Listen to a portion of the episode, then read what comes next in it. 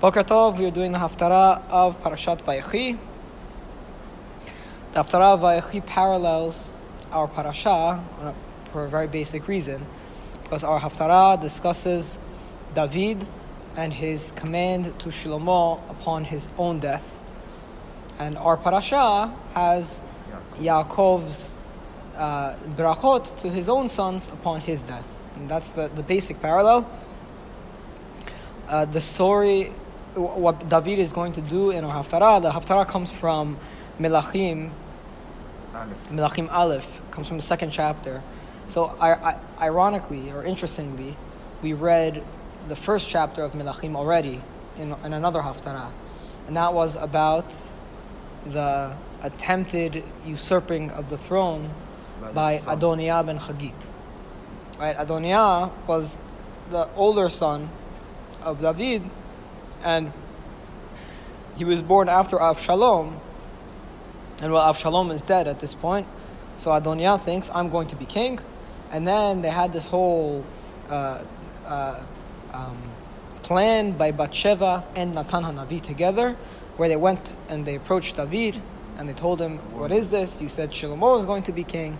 And then he gets up, and his last action as king, David, is to is to make sure that Shlomo's Shlomo gets the king the kingdom, and not confirms, Adoniah. Confirms it. And then uh, Adoniah was also I don't know if it was killed before he, he was killed before this or after this, but now that Shlomo is rightfully king and has the kingship, now David has some tasks for him to complete before uh, before he himself dies. So the days of David came to die, and he commanded his son Shlomo, saying, Anochi olech b'derech kol haaretz v'chazakta v'hayita le'ish. I am going in the way of all of the land, and you should be strong, and you should be a, a man, a strong man. So I'm going in the way of all of the land. That means I'm going. I'm going to die soon, right? I'm doing what everybody does, which is we all. Everybody dies at some point And you should be strong. You should be a man. ושמרת את משמרת אדוני אלוהיך ללכת בדרכיו לשמור חוקותיו, מצוותיו ומשפטיו ועדבותיו, ככתוב בתורת משה, למען תשכיל את כל אשר תעשה ואת כל אשר תפנה שם. And you will keep the law of God, your of Hashem your God, to go in his path, in his in his path, to keep all of his laws, his mitzvot, his his uh, mishpatim, his ordinances, ve'edevotav, and his testimonies, as it says in the book of Moshe, in the in the Torah of Moshe, so that you should be successful in everything that you do and everything you turn to. So obviously David, the most important message that he's relaying to his son is if you keep the laws of the Torah and you remain a good king, then you will be successful in everything that you do Good. Pasuk Dalid. למען יקים אדוני את דברו אשר דיבר עלי לאמור אם ישמרו בניך את דרכם ללכת לפני באמת בכל לבבם ובכל נפשם לאמור לא יכרת לך איש מעל כיסא ישראל so that God will keep his word that he said to me, saying that if your sons keep, uh, if they will guard their path to go in front of me with truth, with all of their heart and all of their soul, then you will not have anybody cut off from the seat of the throne of Israel. So Hashem had made a promise to David that if you keep the Torah and if your sons go in the path of the Torah, then you will have the kingdom and you will not lose the kingdom. And the only way you will lose the kingdom and that your son will be cut off from the kingdom is if they deviate from the path of the Torah. So now David is saying this explicitly to Shlomo. If you keep the mitzvot, then you will have the same, then God will keep the promise that He made to me that my kids will never be cut off from the throne.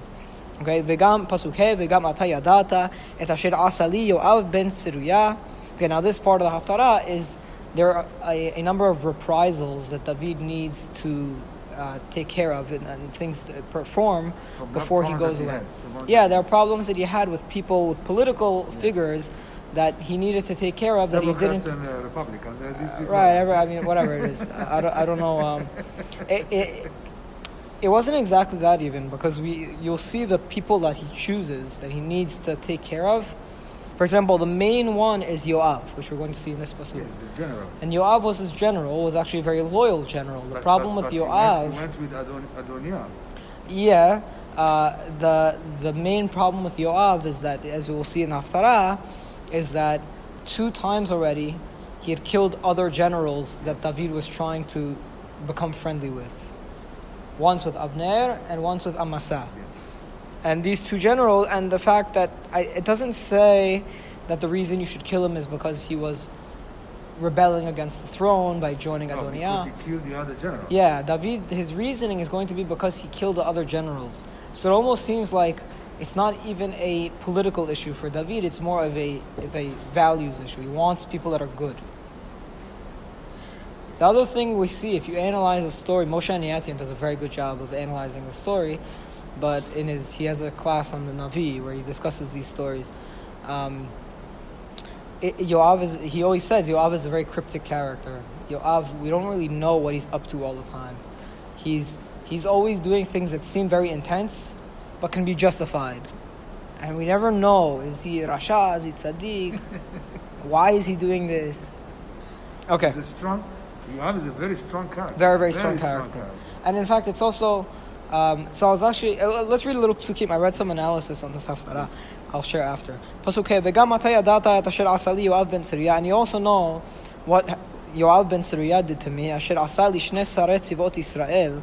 What he did to the two generals of Israel, Abner ben Ner Amasa ben Yeter vayahargem, to Abner and to Amasa that he killed them. Vayasam demim milchama b'shalom. And he put the blood of war in times of peace.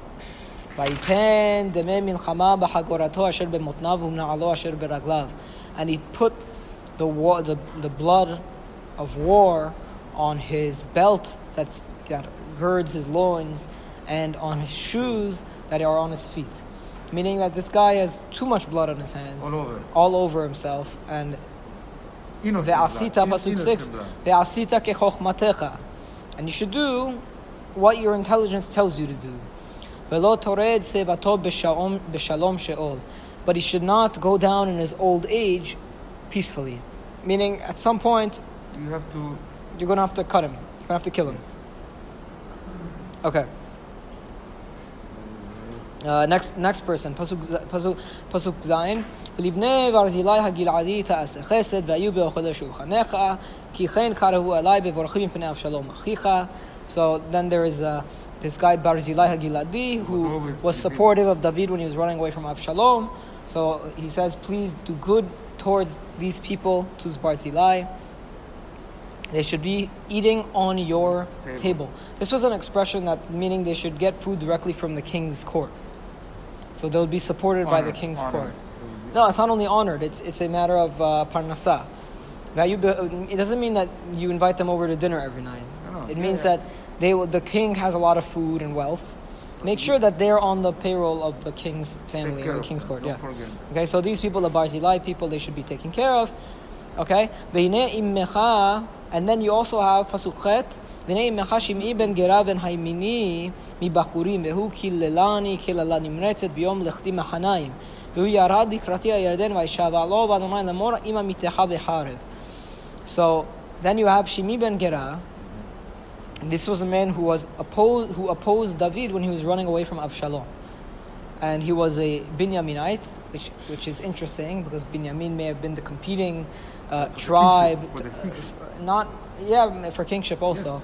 uh, but they're also for the for the control over the Bet Hamikdash area. It was between Binyamin and Yehuda. Those those two tribes do compete a little bit, and this he's a he's a Yemini man, Shimi ben Gera, and he cursed me an intense curse when I went to Machanaim. And he came down to me, and I swore on that at that point that I will not kill him. Okay, for political reasons, he didn't want to involve himself in so political killings. A, a, a but at the end of the day, this man Shimi ben Gera, he he's dangerous. He's not only not dangerous, he's but he's he rebelled against the kingdom. He supported Avshalom so against me. Against, against you also. Yeah, pasuk tet ve'ata tenakeu ki ish chachamata. Do not uh, let him off the hook completely because you are intelligent men, you know what to do with him. And you should bring down his old age with blood down to the depths. Meaning, at some point, you know what to do with him. He doesn't tell him to kill him. He tells him that eventually he will be killed, but he doesn't tell him when and how to do it. So we'll see. I mean, we're not going to see, but but if you look later at how Shlomo, how he deals with each person, it's actually a bit of a, an interesting story. Okay, pasuk Yud, David David, and David uh, laid with his foref- with his fathers, and he was buried in the city of David. So David passes away. David al Israel in the days that David was king over Israel, Arba'im Shana, 40 years, Bechavron Malach Sheva Shanim, in Hebron, meaning just in Yehuda. He ruled for seven years. Um, Yerushalayim, Malach Shalshim And Yerushalayim, meaning over all of Israel, he 33. ruled for 33 years. ושלמה ישב על כיסא דוד, אביו, ותיכון מלכותו מאוד, and Shlomo sat on the throne of David his father, and the kingdom was greatly established.